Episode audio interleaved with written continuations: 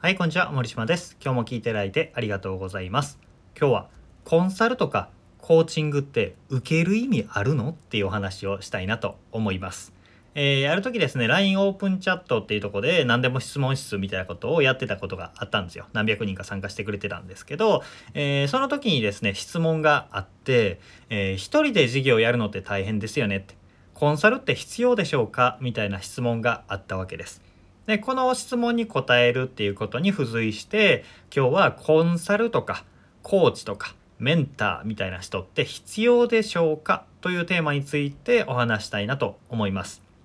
今回はね、えー、コンサルとかメンターとかなんか表記ぶれがあると分かりにくいと思うので、コーチっていう言葉に総称してねお話したいなと思います。コーチって言っててもなんかメンター、師匠みたいな人だったりコンサルだったりっていうのも含む表現だと思ってください。今日はさん部構成です。えー、ひとつはコーチをつけた方がいい理由について、ふたつめは悪いコーチに騙されないために、みっつめは良いコーチとの出会い方、このさん部構成でお話していきたいなと思います。ひとつめ、コーチをつけた方がいい理由ですね。えー、エスエヌエス がもう広く普及してからコーチってめっちゃ増えたんですよ。本当に本当に増えました。コーチになるのには資格がいらないんですよ。学校に行く必要もないし、資格も免許もいらないし、明確な基準もないんで、今日から私コーチですって言うとコーチになるんですよね。だから品質がまちまちで、それもあってね、あのコーチ大したことないねみたいな話だったりとか、えー、騙された、あいつは詐欺だみたいな批判も結構見かけるようになりました。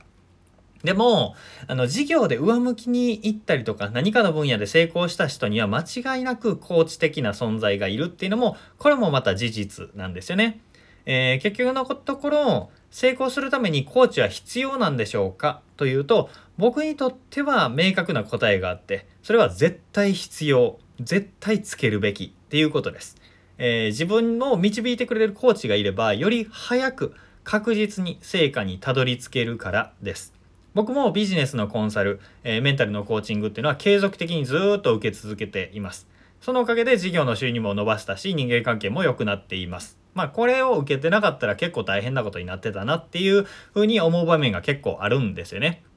で、えー、まあね、そういうコーチとかお金払ったりして契約してわざわざ相談しなくっても、えー、世の中にはね、いろんな本だったりとか教材が溢れてるので、それを参考にして独学で試行錯誤しながらやっていけばいいじゃないかっていう意見もあると思うんですよ。まあそれでもいいんですけど、それでも前に進めるだろうけど時間はかかりますよ、失敗たくさんしますよっていうことなんですよ。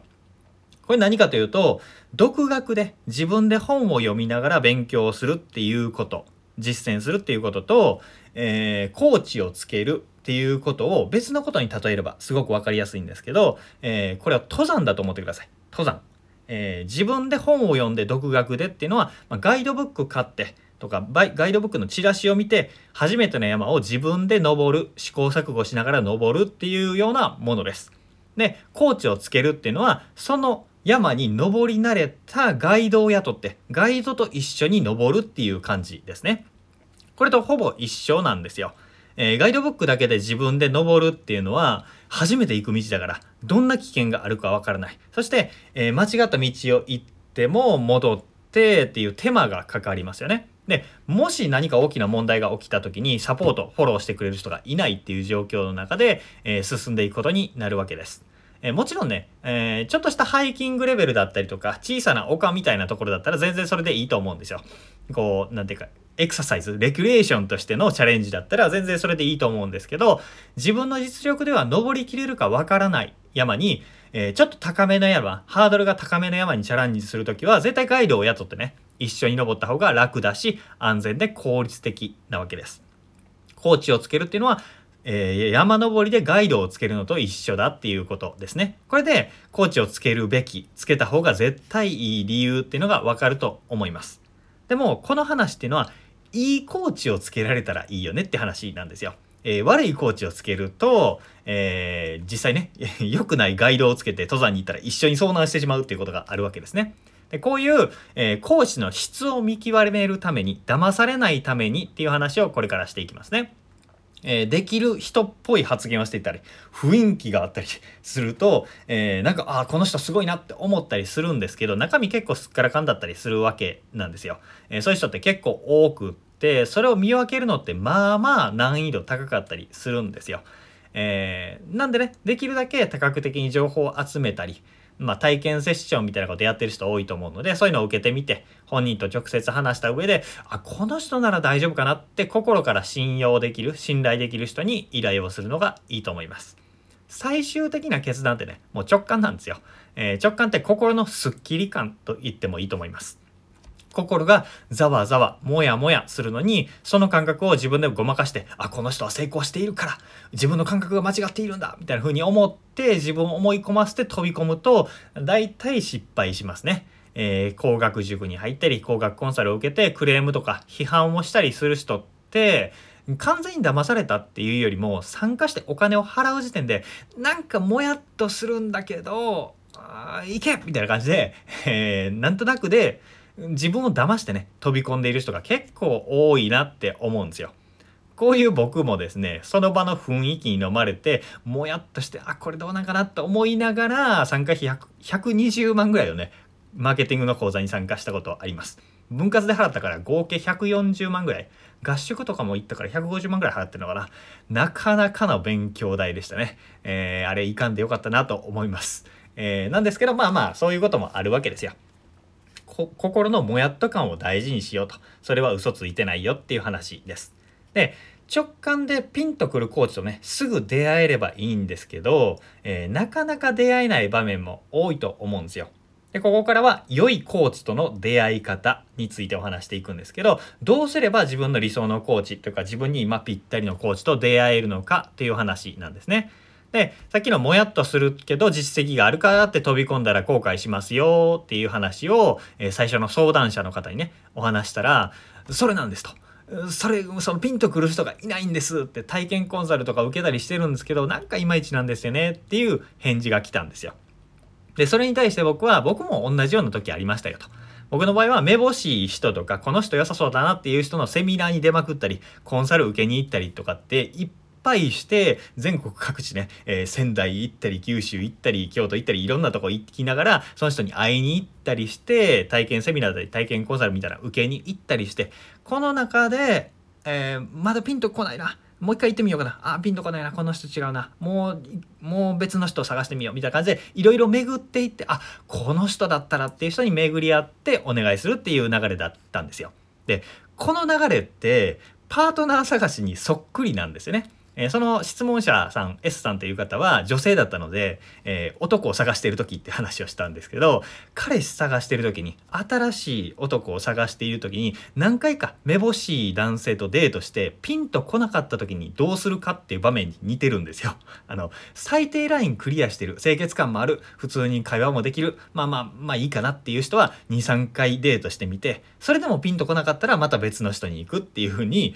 えー、行けばいいわけですね。それをなんかもやっとすると、うん、ピンとこないけどこの人にこの人が好きだっていうことにしとこうみたいな感じでいくとなんかうまいこといかないじゃないですか、えー、そんな経験ありません、えー、そういう風なパートナー探しとすごく似ているんですよねって話をしたら、なるほどっていうね、えー、その S さんっていう人は笑っちゃいましたみたいな、でも、えー、はっきり分かりましたねみたいな、その登山の例えと男探しパートナー探しの例えでピンときましたみたいな、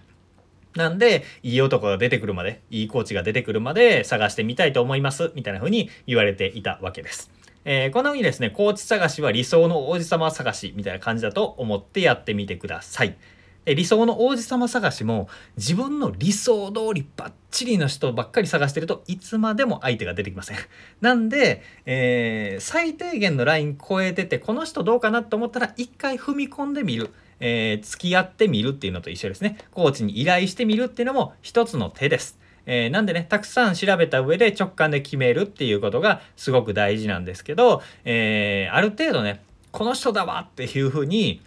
えー、もう絶対この人だみたいなふうに、えー、なることって少ないので、まあまあある程度よかったら関係を深めてみましょうかみたいな感覚で前に進んでみればいいと思います。で、この人だと思ったのになんか違ったなっていうことって結構あるんですよ。これって残念ながら避けられないんですね。さっき言った、えー、にこまえに言った、えー、間違ったコーチに騙されないためにって話なんですけど、完全に騙されないっていうことはね、不可能です。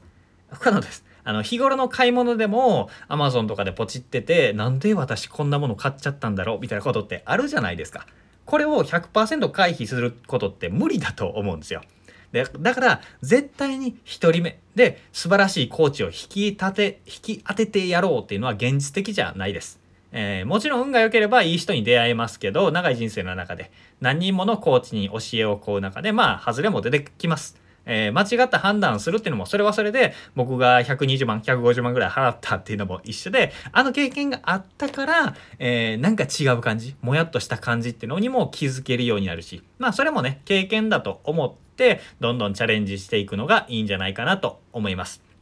今日はコーチとかコンサルとかって必要なの？受ける意味ないんじゃない？っていうテーマについてお話しさせていただきました。で、コーチはつけた方がいいよ、登山のガイドをつけるっていうことだよっていうことと、えー、選ぶときは直感、心のモヤモヤ感を無視しないようにしよう。そして、えー、ピンとこない人がいたら、いい男を探す、いいパートナーを探すときのように新しい人を開拓していきましょうというお話でございました。えー、いきなりね、完璧な人には出会えないと思うので、どんどん探していくっていうふうに、えー、してみてください。